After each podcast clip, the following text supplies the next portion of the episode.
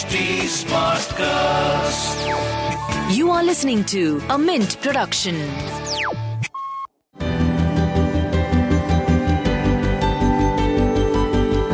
Hi, I'm Sruthijith. I'm a Delhi-based journalist and the editor-in-chief of Mint. And this is The Sketch. Today's episode of The Sketch is being recorded in a very large studio. Normally, we record in a tiny studio, which allows for a kind of conversational intimacy to develop. But today we are recording in a full-fledged movie hall. This is the PVR director's cut at the Ambience Mall in Gurgaon. It's one of those really fancy movie halls where you can sink into the seats and with the press of a button, adjust your backrest or order a plant protein burger or a truffle and black pepper tuna roll. The reason we are recording here is that my guest today is Ajay Bijli, a pioneer of India's multiplex revolution and chairman of PVR. 25 years ago, in 1997, he opened PVR Anupam in Saket in Delhi, which is considered India's first multiplex. PVR today operates 854 screens across 173 cinemas and is currently undergoing a merger with Inox, another large cinema operator.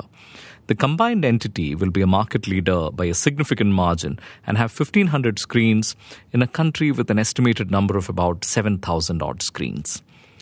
Ajay is the man who transformed the movie-going experience in India. What moviegoers expect, experience and pay for in a cinema hall like the one we are in today bear no resemblance to the movie-going experience of, say, my childhood. And Ajay is to be praised or blamed for it, depending on whether you love the comfort and experience or hate how expensive movie-going has become.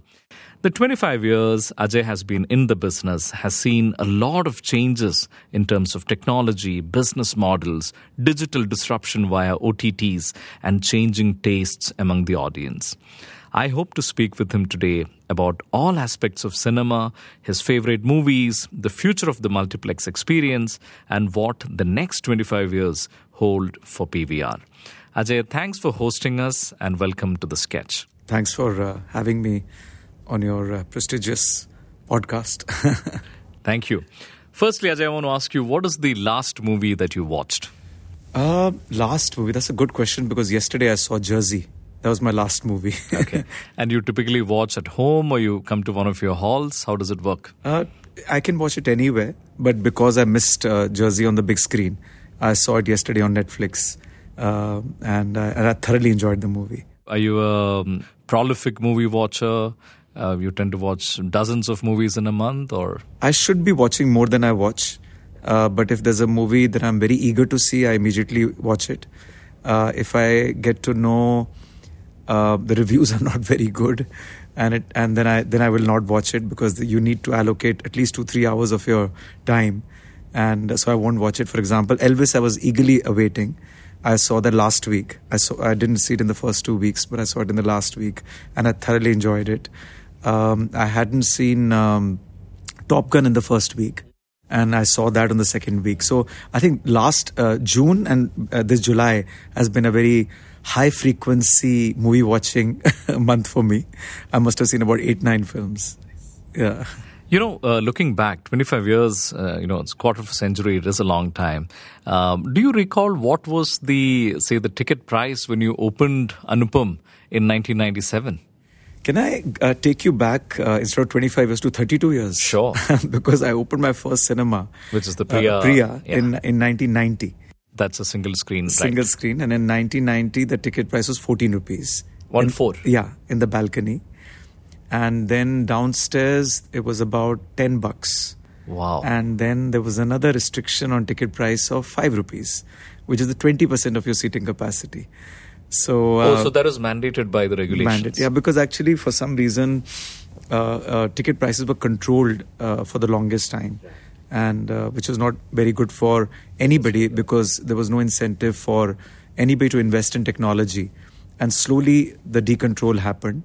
But coming back to 1997, partial decontrol had already happened, which actually encouraged me to do a multiplex. Otherwise, at 20 rupees, you couldn't have done a multiplex at all. Yeah.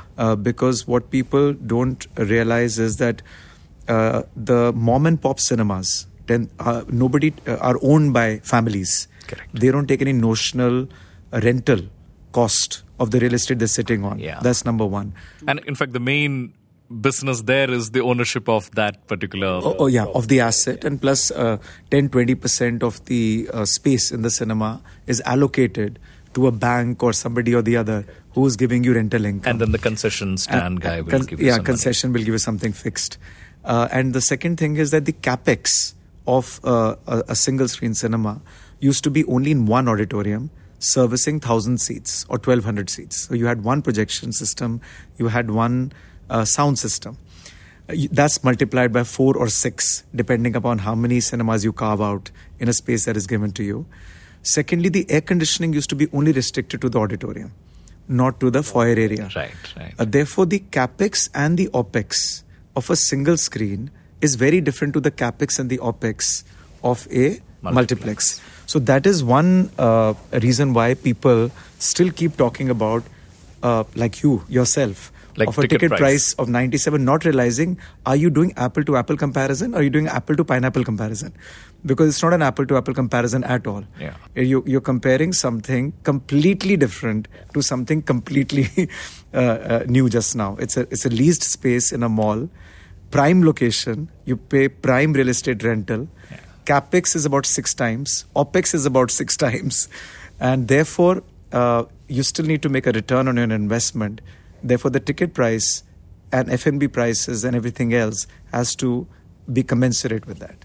And the other thing is that a lot of people take perception of high-profile cinema in a high-profile location like we're sitting currently as the average ticket price. So average ticket price of PVR is 250 rupees. Really? Yeah.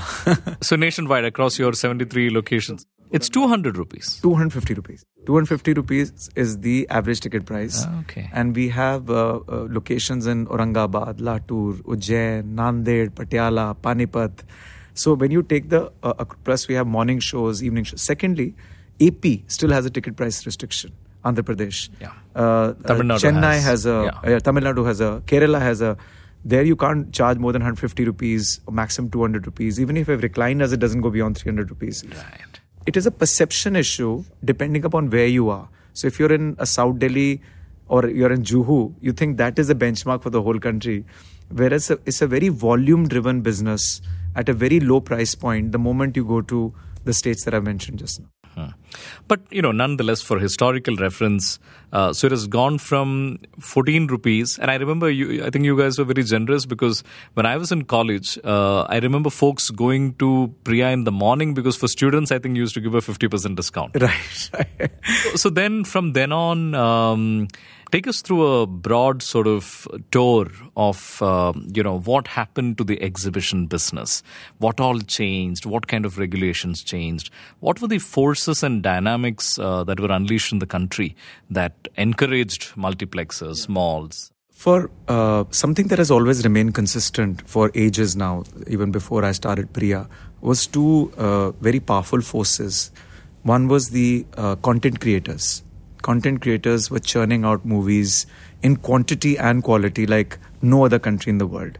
Even today, we have about 1,500 films that go through the system, including the ones we import from Hollywood and various other countries. 1,500 films in a year are available to you as an exhibit. And then you pick and choose which ones you want. We mostly play everything because we've got so many seats to fill and so much disparity and heterogeneous market to address that you play everything. Yeah. You can't deprive the multiplexes of Punjabi, Marathi, regional, all sorts of movies you have to play.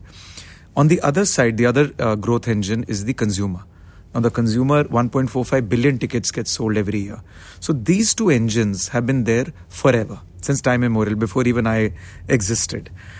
All that was took a bit of a backseat. So supply is strong. Consumption is and demand is also strong. Yeah. And you actually are in that sweet spot. Yeah. Well, it wasn't so sweet 2 years ago during the pandemic. And I want to talk a lot about the pandemic. But I, as a kid who had just come out of college in 1988, when I was 21 years old, I felt that because as a movie buff, I used to go to Chanakya, I used to go to Archana, I used to go to Sheila, I used to go to Liberty.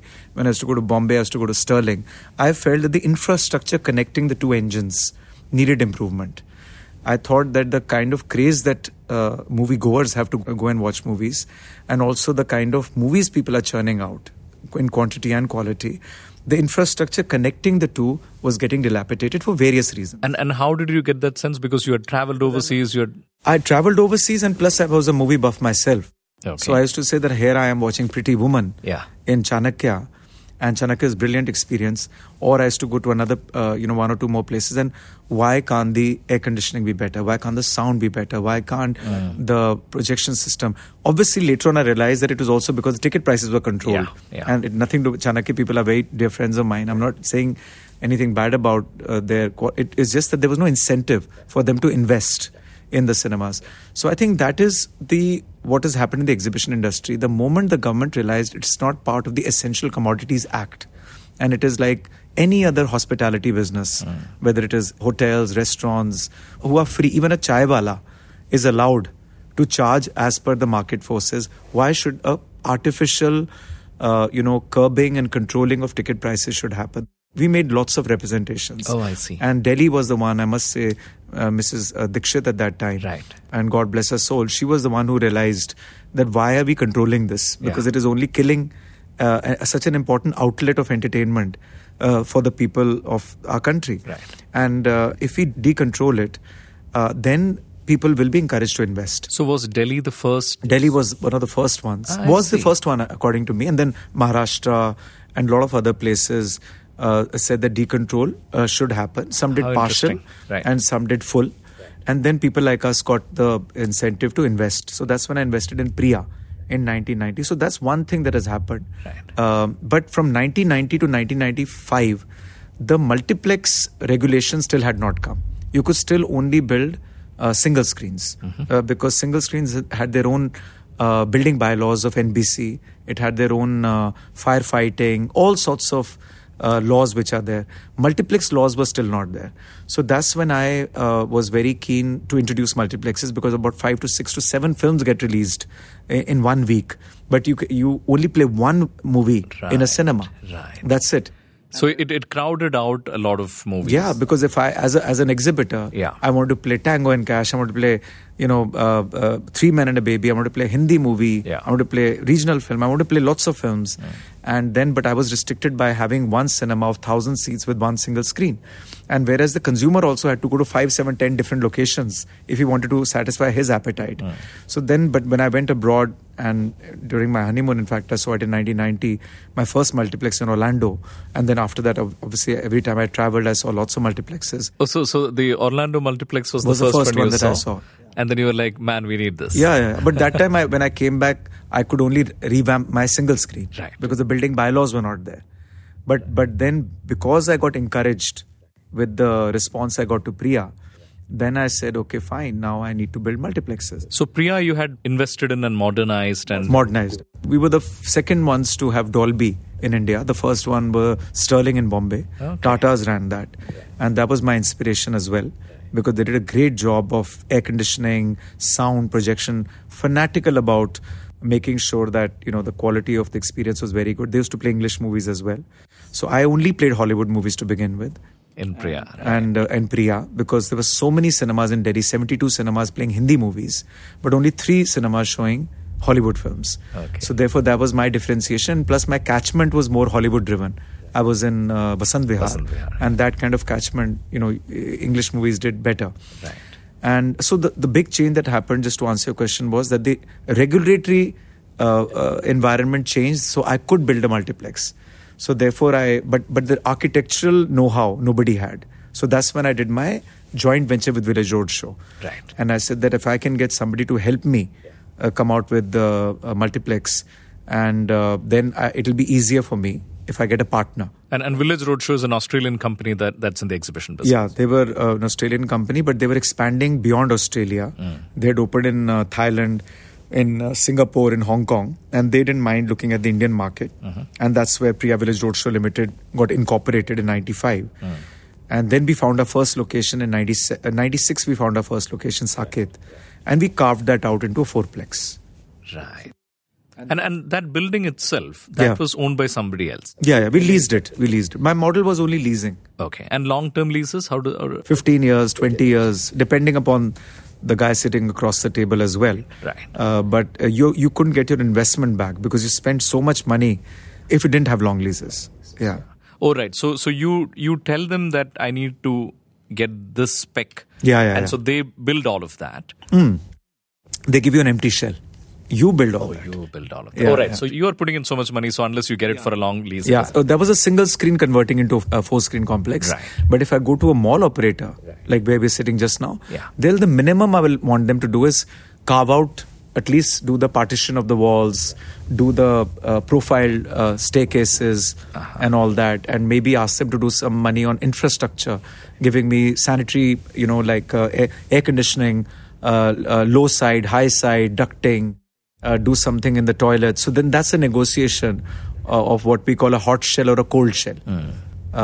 But that's a mall situation. Mm. I'm talking about a single screen is just given to you the way it is. Right. And then your investment goes up very high. Right. And I suppose the regulatory environment becoming favorable to multiplexes also would have enhanced your ability to raise financing. Right? Yeah. And to get bankers to lend. Yeah. And is that how it happened? Did you take a lot of loans early on, or take on credit to? Well, it's a hell of a journey. So 1997, of course, we had to invest our own money. First of all, the concept had to do well. You can't, because nobody had seen a multiplex. It had to perform. Right. And your family had some capital because your dad used to run a transportation business. Correct. So I put in, 60%, 40% Village Roadshow put in. And we matched that with a little bit of debt, and we opened the multiplex. And God was kind that I was obviously extremely nervous because first time from a big 70mm cinemas, you went to these little small cinemas. Yeah. Heights are restricted, everything is restricted, and yet people were very kind to me, and the cinema did very well. So then at least the proof of the concept was established, and then I started signing. Payal, a cinema. Don't ask me why they were all called after women's names. One was Payal, one was Sonia. So before you ask me this question, but I renamed them to PVR Narayana, PVR Vikaspuri, PVR Saket, and those are all single screens carved into. Oh, so Anupam was the name of the single screen that used to exist. Correct. I see. So some of the owners were still very nostalgic about the property name. So people started calling them PVR Anupam. Mm. But I called them PVR Saket, PVR Narayana, PVR Vikaspuri. And then there was PVR Vasant Vihar. And they became the 12 screen complex because malls were not still there. So a company had 12 screens basically till 2000. Wow. And they were mostly self-funded with accruals because they were all doing very well. And then the malls started coming. So the accruals from one movie hall, so if Saket was a success, within another year, you could open another one. Correct. That way. Correct. Yeah, it's a cash flow business, right? Absolutely. But only when the mall started coming and I started signing up a lot of cinemas, one in Delhi, one in Bombay, one in Gurgaon, one in Hyderabad, one in Bangalore. Bangalore was an 11-screen complex. Hyderabad was a 5-screen complex. Bombay was a 5-screen complex. Gurgaon was a 7-screen complex. Then suddenly the capital requirement became higher. And that's when I did my private equity with Renuka Ramnath way back in 2003. Okay. Yeah. Okay. How much money did you raise? We raised about 50 crores roughly. And 50 we got debt. And then we basically fitted out these cinemas. And then you bought out Village Roadshow at some point. I bought out at around that time only because they had different strategic global plans. Right. And so they said that we have to expand elsewhere. So I was quite happy to own the company. Yeah. But the partnership helped you in the early days in terms of the know-how of the multiplex and all of that. I learned a hell of a lot. Right. I owe a lot to them in terms of... And they were kind enough to let me use PVR, but not in the expanded form. I see. So expanded form, the company got christened to PVR. PVR Limited. Limited and not in the expanded form. Yeah. Yeah, I think early on, it used to expand on the screen itself. Too long a name. It was Priya Village Roadshow Limited. Yeah. All right. So tell us about what happened during the pandemic. I think that's another... It is probably a pretty big chapter in your journey. I should get my tissue out now. No, pandemic, of course, no matter how much you go to Harvard and how much you study and, read about businesses. Yeah. Nobody can be prepared for something like this. You learn about business cycles, but not a pandemic. I don't know what to call this. It's more than a cycle. It's of like a cyclone. Yeah, absolutely. Because I've always been a very big believer of core competence. Mm-hmm. As a kid, I used to play all sports. But then I realized that one day I need to play squash. And I played very well so that I can play for Delhi. So I played for Delhi. And then I said, now that's what I'm going to do in business as well. Do one thing, but do it exceedingly well. And don't just become a jack of all trades. And I believed in, people like Mr. Mittal, Sunil Mittal, Telecom. I had a Starbucks, Howard Schultz. So as opposed to having a conglomerate type approach, mm-hmm. which starters have got and they're brilliant in what they do, or a GE type, I wanted to do one thing but do it exceedingly well. Even Sachin Tendulkar, playing cricket, doing it very well. But in the pandemic, I started questioning that philosophy, that if you do one thing and only one thing and put all your eggs in one basket and suddenly something like this happens and suddenly the shutters come down, then revenues become zero completely. It's over, finished. Whereas your costs are all there. Yeah, and it's binary. Only when the shutters are open, ticket sales happen, F&B happens, advertising on screen happens. But if your shutters are down, it's zero. So from March 15, 2020, from having 100 million people and roughly having 100 million people as in? Came to our cinemas. In a year? In a year. Yeah. You have 100 million people coming to your cinemas every year? That's right. Wow. When I say every year, that is what we got in 2020 up to March 15. Wow. That probably makes you among the largest exhibitors of the world itself, in terms of volume. Yeah. And so that's the kind of people who came to the cinemas and, revenues or whatever. Suddenly zero. And so then obviously, first it hits you. Yeah. And then you sort of, reconcile to it. Yeah. And then you say, okay, what do we do now? And so then, God has always been exceedingly kind. Mm-hmm. We had an excellent team I've got who's been with me 15 years. My CFO, my CEO, Gautam Datta, Nitin Sood, Pramod Arora, Renault, Kamal Gyanchandani, everybody. They said, sir, before I could call them, we are taking 50% cut. Don't worry about it. We'll take a haircut. Suddenly, I saw a lot of our people, taking these kind of, voluntary cuts and stuff like that. Yeah. I was very fortunate. The developers supported us. Right. They said, don't worry. You've been an anchor tenant for so long. Yeah. And you've been generating so much footfall, 100 million. When I said there are certain cinemas which generated 3 million people, 2 million people in a year. Wow. You've always paid your rent on time. You've always maintained the standards of your cinemas. You've been the jewel in the crown of all our malls. Mm. Don't worry. We'll support you. We will not charge you rent. Okay. Doesn't matter whether the clauses have a force majeure or they don't have a force majeure. Doesn't matter what's written in the force majeure. Yeah. But they were kind. So I was very fortunate. My investors, whether it was Warburg Pincus, whether it was Renuka Ramnath, my bankers, all the stakeholders, were very supportive. And with the result, my family, my mom, my wife, my kids, everybody. So suddenly I realized you can't take a one-dimensional view of life. Mm-hmm. That if, business is good, you feel happy. Mm. And business is bad, you feel unhappy. There are so many other things to be grateful for. And I became philosophical from that point of view. Obviously, I had to run the ship as well. At the same time, I realized there's more to life. And we'll pass through. We built a company, a brand name, which is respected by everybody. And we were fortunate. We had some cash lying, but not that much that it can last, 2 years, literally. Yeah. But we raised, we did a rights issue, which was successful. We did a QIP, which was successful. We were able to get some debt, which was successful.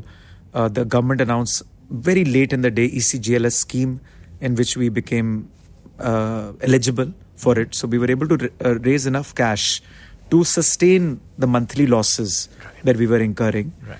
And because we still were carrying people. I didn't want to get rid of people because, anytime any state said, Acha bhai, ab khol do, 50% khol do. So suddenly my units had to be operational. So we found a way to, and I was very positive always. I was very, I knew that 2 years of close down cannot renounce an activity and an outing which has been there forever, you know, in India. And watching movies comes very naturally to people. Whether that was a false, you know, self-fulfilling prophecy, or whether it was... I was just very optimistic that people will come to cinemas. You never felt that... because I remember in the early days of the pandemic, you know, the markets crashing. Nobody quite knew what was going to happen. Like, you know, is there a... because the view then was that, look, vaccines can take up to 10 years to develop. Maybe there is no... So, you know, the horizon was very uncertain. So at that point, did you... I mean, now in retrospect, we are saying 2 years. But at that time, you couldn't have known that it will end in 2 years or, you know... Yeah. No, of course. I was completely down in the dumps. Right. Obviously, the whole world was devastated. Right. And even we were completely annihilated at that time. You know, I just didn't want to have a very negative mindset. And my, when I say I believed in humanity, I believed it was not just humanity to come to see cinemas. A humanity that there will be somebody in the medical fraternity, there'll be pharmaceutical companies, so many people, that part of humanity, that they will find a solution.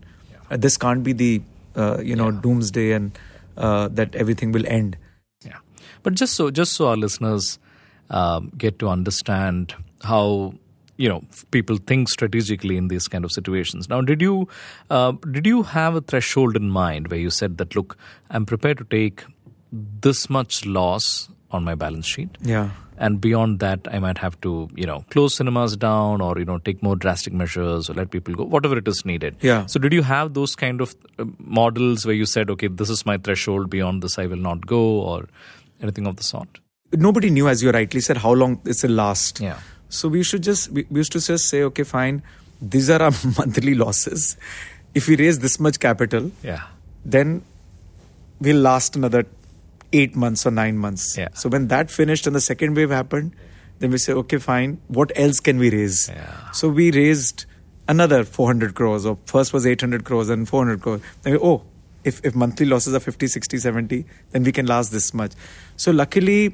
whatever we were able to raise was able to make us sustain the number of months that we were shut. But your balance sheet takes a hit, right?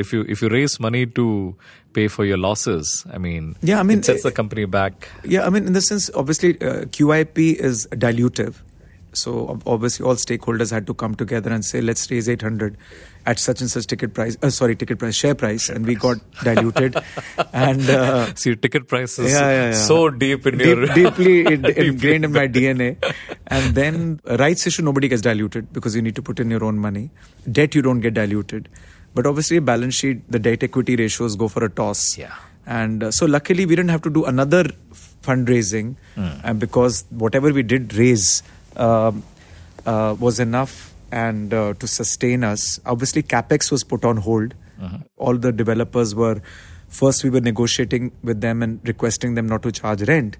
And then because the real estate industry had already bounced back and malls were getting built, then we had to request them that don't ask us to start fitting out the cinemas so quickly, because we need to have some, war chest of money to sustain ourselves. Yeah. But then luckily from March onwards, movies started coming, RRR came, KGF came, some of the big film producers still believed in the big screen, and Suryavanshi, 83, a lot of films started coming, Spider-Man, and we saw that fine, this now accruals will be able to take care of our expenses, and whatever money we raised, we could even do CapEx. Right. How has the recovery been? Well, first quarter with all these movies, big movies that have come, is looking good. Okay. People have, I would say that India's recovery is better than any other place in the world, simply because the domestic content market is very strong. Yeah. All the markets where the domestic content market is slow and the dependency is only on Hollywood, they are having a problem. Right. They are only 30-35% of the pre-COVID levels. In India, because you're not just dependent on Hollywood, you've got so many films getting made, that the recovery is almost 80-90% levels of this thing. The second thing is that our business, the nature of our beast is such that you are driven a lot by the content, what content gets attracted by what demographic. Mm. So when people say elderly people haven't come, I said you should have come to the cinemas when Kashmir Files was playing. You would see. When people say that, you know, kids are not coming. I said, come please see what's happening when Marvel and Minions came and all the things came. So because it's only been 3 months, people are jumping to conclusions very quickly. I think give it some time. Yeah. But you're finding Top Gun. Mature audiences came. Yep. Because people who still had seen Top Gun 1 32 years ago, they came to see, Top Gun 2. Yeah. So I think we are currently in that phase where the audience demographic is a function of the content that is getting played. Mm-hmm. But by and large, I can say that youngsters are really coming out. Mm-hmm. Youngsters between the age of 12 to 34, people are coming out a lot because the kind of content which is played is more appealing to them. And they don't want to be incarcerated at home. They've been deprived of this entertainment, going to the malls, going to the shopping centers, going to the food courts, going to the cinemas for the longest time. Yeah. So they put their feet up at home and watched the OTT platforms for a bit too long now. And they're tired. They want to get out. Well, your average occupancy is now back to, where is it now compared with, say, pre-pandemic levels? Well, I don't only measure occupancies. I look at the admission numbers. Okay. Because occupancies is a misnomer because your number of shows keep changing depending upon the length of the movie and the capacities. Right. So number of people are about 90%. We are at the same level as pre-COVID level. At a monthly level? Yeah. First quarter. First quarter, I remember because we are just declaring our results, but I can't tell you. Sure. But I think the number of people, I can just broadly tell you. Right. We've reached about 90% of pre-COVID level. Oh, that's very good. Yeah. You've announced that you're merging with Inox and it'll create India's largest, by a huge margin, the largest exhibition company. You know, there's already some hand-wringing among, say, the, you know, other parts of the business about the kind of, say, pricing power that will place at your hands and so on.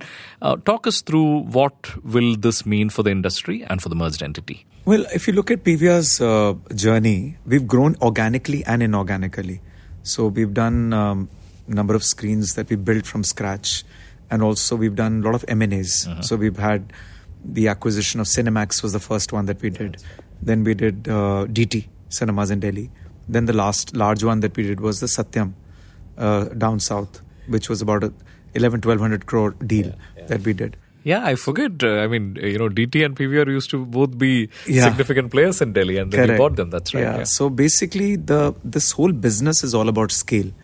And it's all about how do you grow and then get economies. Why is that, Ajay? Why does scale matter so much? Because, you know, look at the capex that goes into it. So every line item, if your scale is there, then that much kind of discounts you can get in if you're ordering seats, if you're ordering, projection system, sound system. So capex, you get economies.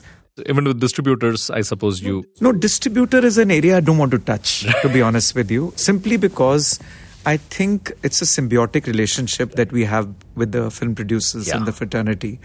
Yeah. And especially after the pandemic, everyone has been hurt. Everybody has been hurt. And I, to be honest, believe that if we share the way we share or continue to share, they'll get money to, and that get plowed back again into creating more content. So I'm looking at other economies, which could be at operating level, it are at capex level. That's a partnership. That's a very strong and important partnership, which I want to continue with. And to be honest with you, I had a very contrarian view even during the OTT platforms when they were selling. Maybe one or two calls initially I must have made when some big movies were going to the OTT platform. Mm. But then I realized, where am I going? My cinemas are shut. Yeah. How can I tell anybody who's already invested? His paisa is also stuck. So I was quite happy that the Amazons of the world were paying them a lot. Because if they paid them a lot, then that money will again get plowed back into creating more content. Yeah. But did you ever worry that, when I was wondering about this, when that dynamic was beginning to take hold, did you worry that this will become an entire alternate sort of movie structure, or that the movie business will now get bifurcated, where some people just make movies for OTTs and they never come to the trade? If you see any of my interviews in the last 2 years during the pandemic, I've always maintained that there's a monetizing journey. Even at the peak of when I started once singing bhajan only in the CNBC interview, because there's a monetization journey of content. How can an aberrative period like 2 years or 18 months change the monetization journey only? If a movie is made for theatrical, I'm not talking about movies which are made only for OTT. Right. There are movies that are only made for OTT. So pre-pandemic, hardly any movies were getting made for OTT. Only TV shows were getting made. Correct. Long-form entertainment was what was prevalent. So what has changed in the pandemic is movies are also getting made. And will that continue? It should continue. Okay. And it will continue, okay. But that's okay. But if the movie reaches a certain budget, then I don't think it economically makes sense to go to OTT platforms straight away. Yeah. Because how do you monetize it? Correct. So therefore, the monetization journey is that 60 to 70% of your revenues come from theatrical. You release it theatrically. After that, once people get to know the quantitative and the qualitative benchmark is set. Yeah. Word of mouth is good, that's qualitative. Quantitative, the movie did 100 crores. Then, or I'm just taking a number. Sure. Then the Amazons, Netflixes and all of the world can fall over each other. And the price discovery is also a function of both those things. Then it goes to satellite, it goes to other platforms. Right. Then the content maker makes money many times over. Okay, because he knows that he has exploited, I'm using the word exploited, every single delivery platform. But if you go straight away to OTT platform, you've missed a very big window. Yeah. And when people say small movies don't do well, I argue and remind them of 2 years ago, small movies only were doing well. You know, the sleeper hits. The Ayushman Khurranas, Uris of the world, Razis of the world. So why would anybody make a movie for 15-20 crores and then leave this huge window of earning 120 odd crores on the big screen? Just because the movie was made. So movie is not big or small by the budget. Movie is big or small by the box office collections. So people keep saying it's small movie. I said, small ka kya matlab? Small, let the box office decide whether it's a small movie or a big movie. So Kashmir File was a small movie if you look at the budget. But it's a very big movie, because it almost matched the Hindi version of the RRR collections. Wow. So 250 crores it did. So now let's talk, is it a small movie or a big movie? So abhi to parachute khula hi nahi aur aapne usko small keh diya. So I think of course everybody had palpitations about what's going to happen, but I just, as I said, I have this blind belief that people will come back to the cinema. Both the content makers and even the people here. Both the engines that have made us survive for the last 32 years, I never lost faith in them. There is some tussle over what should be the window between theatrical and OTT. Is there a consensus now? Is it 8 weeks? Yeah, it's all back to 8 weeks now. Back to 8 weeks. Yeah, it only in the middle it became 4 weeks in the pandemic. So 8 weeks was the standard, even between satellite and theatrical, right? Even when OTTs were not there. Yeah, correct. So that's a long-standing convention. Yeah, because you like to give breathing space to the movie that's been created. Yeah. For the big screen. Again, as I said, these guys have spent a lot of money. Look at RRR. The budgets of RRR, KGF2, now Lal Singh Chadda, now Brahmastra, Shamshera, which is coming. The budgets are massive. Even international films are even bigger. Spider-Man's of the world. Avatar is coming in December. Oh.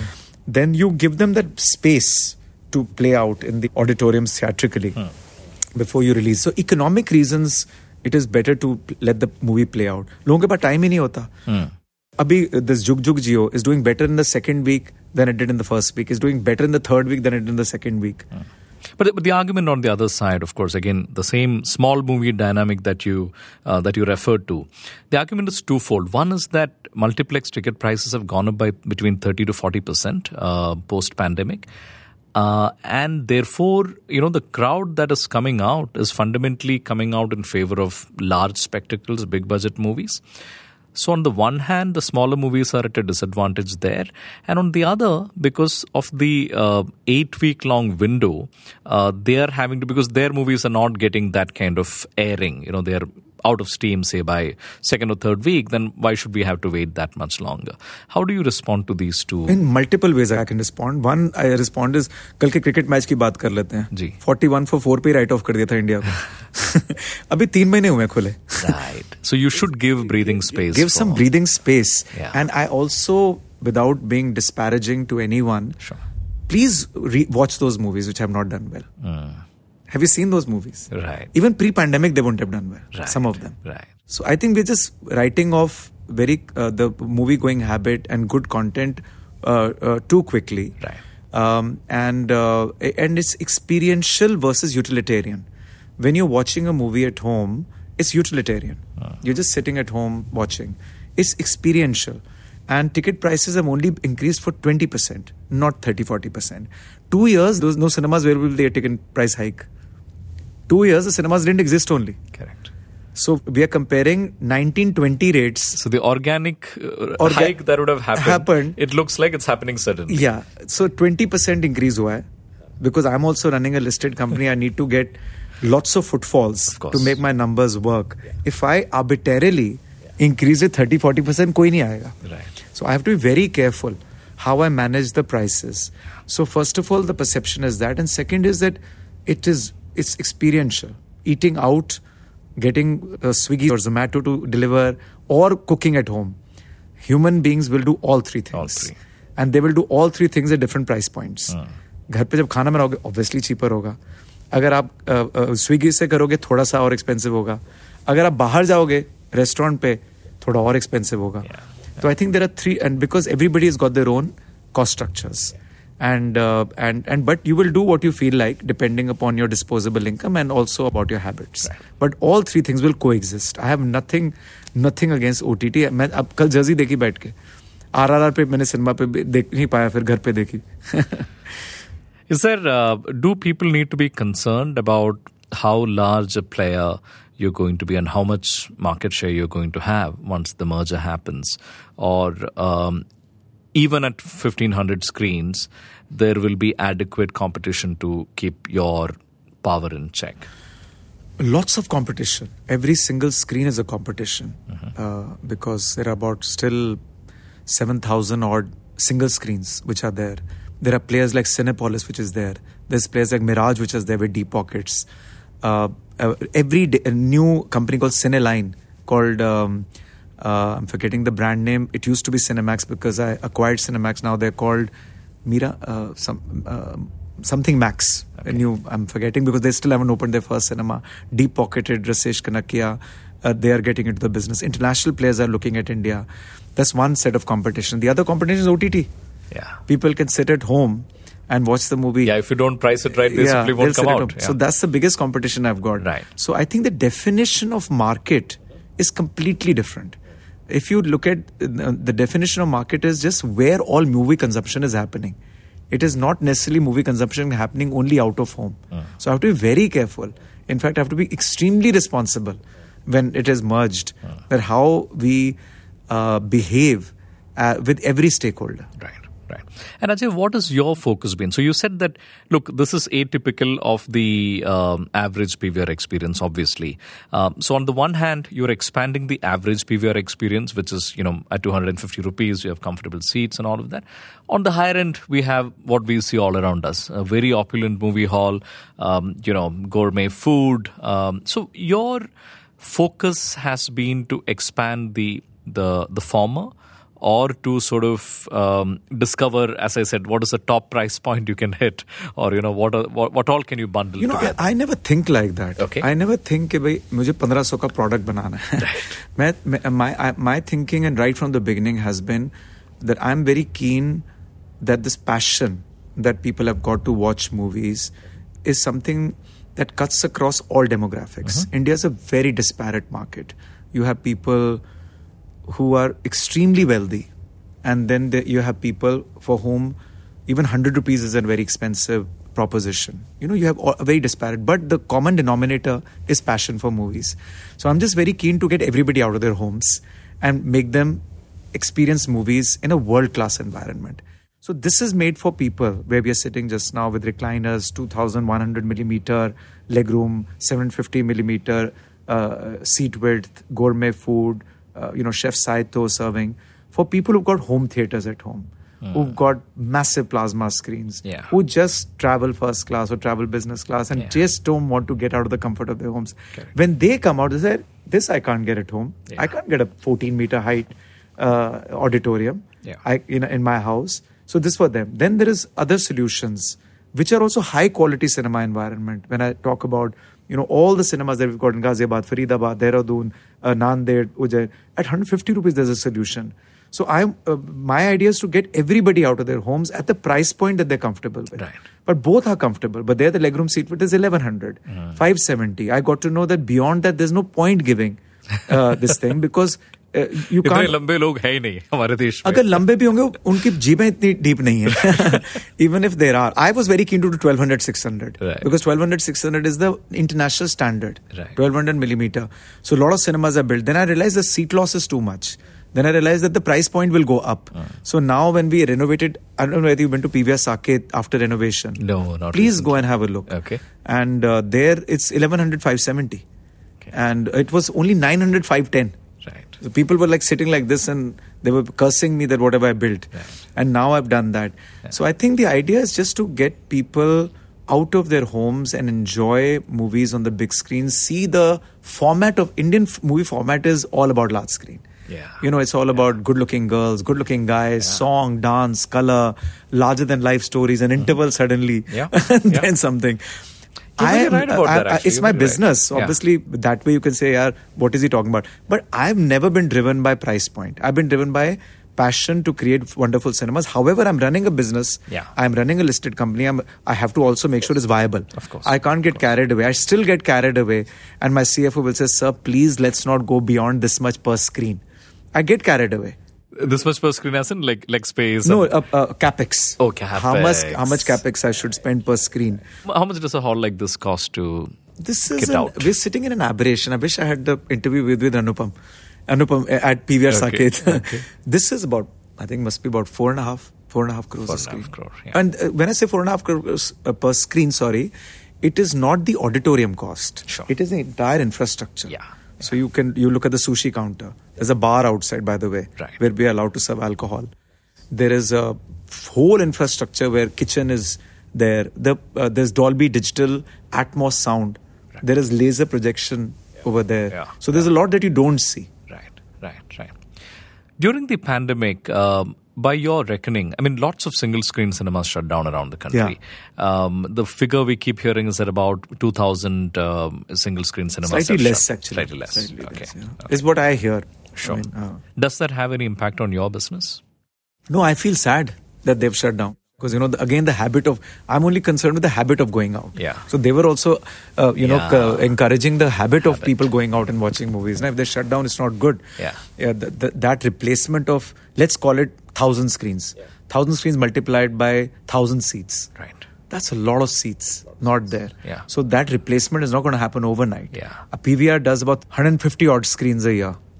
150 odd screens you add every year. Yeah. So how many I can't replace those thousands, 1,000 screens so quickly. Yeah. Even all our cinemas put together. When I say AMI means the entire multiplex industry or cinema industry adds about 350 odd screens a year.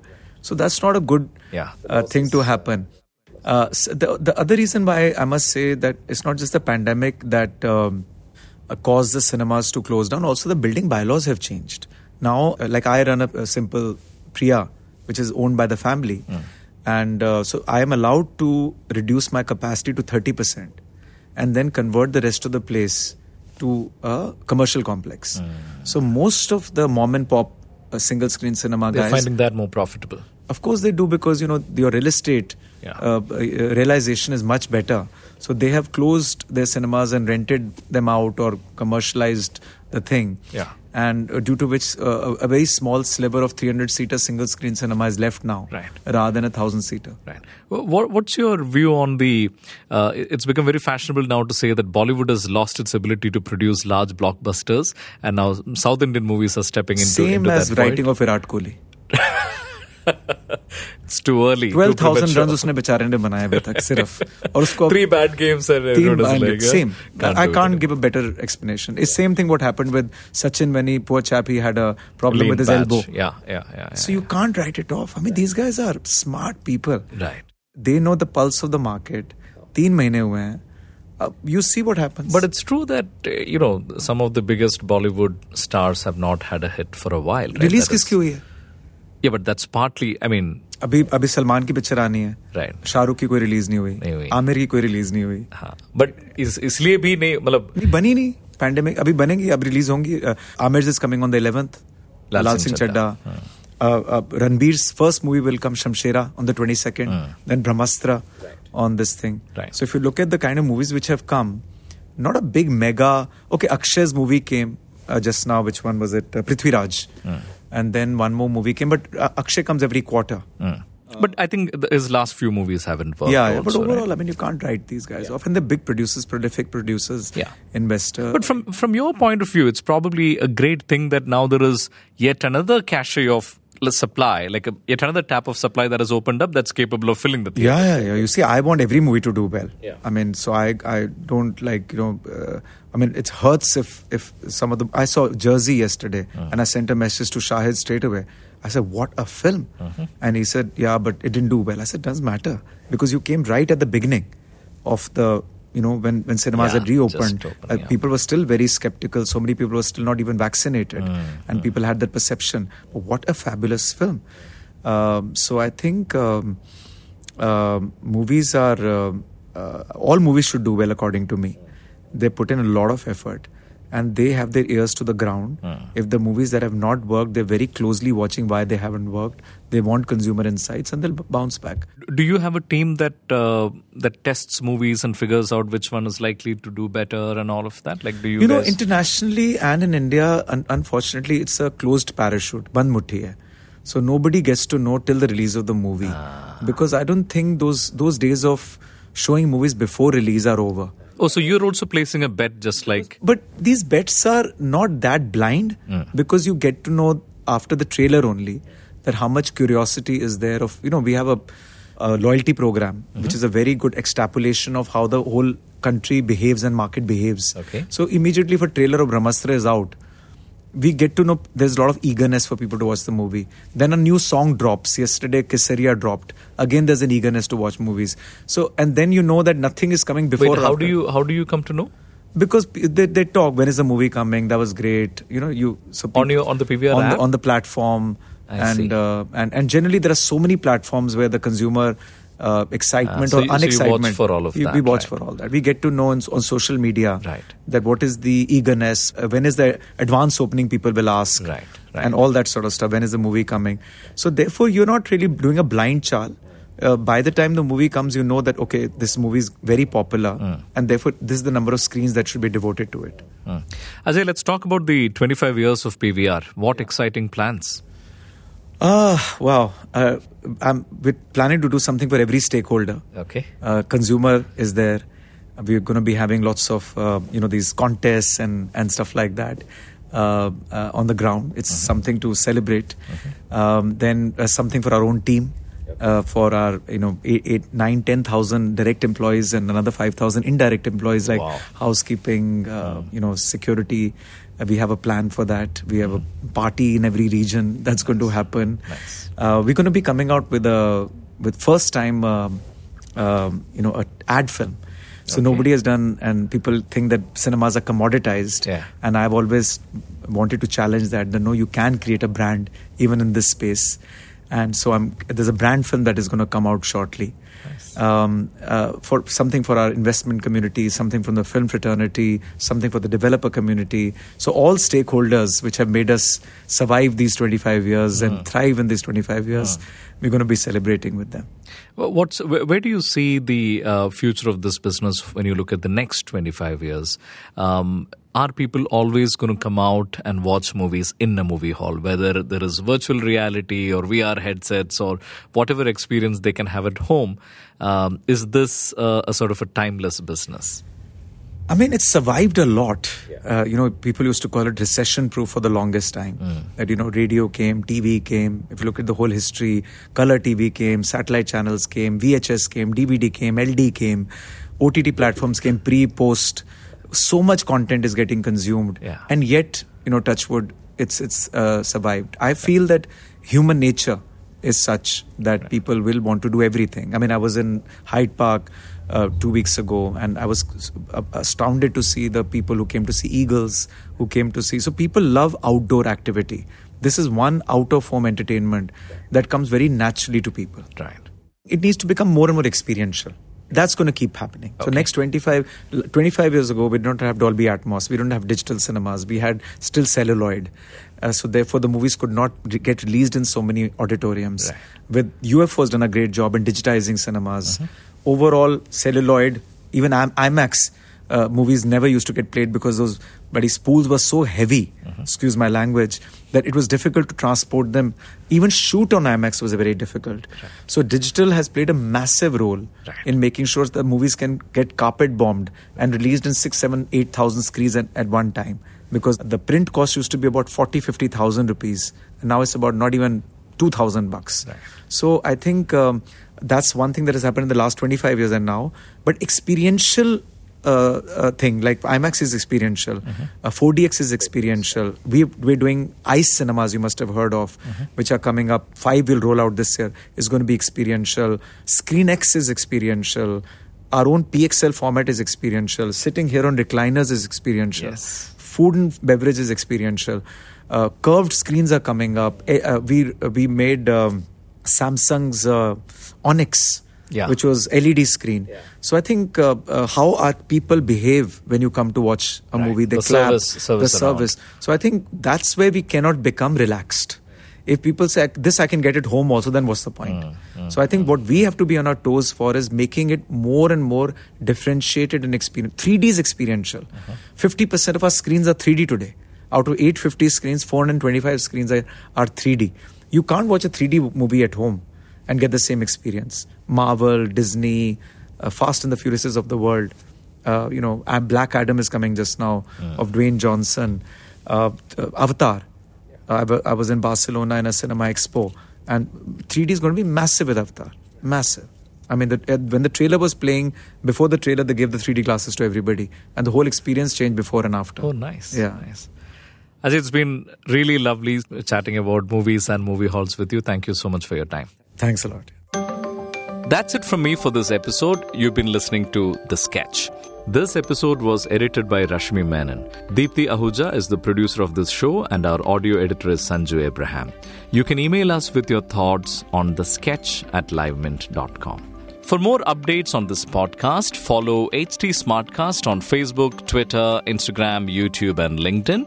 To listen to more such Mint podcasts, log on to htsmartcast.com. Goodbye and thanks for listening.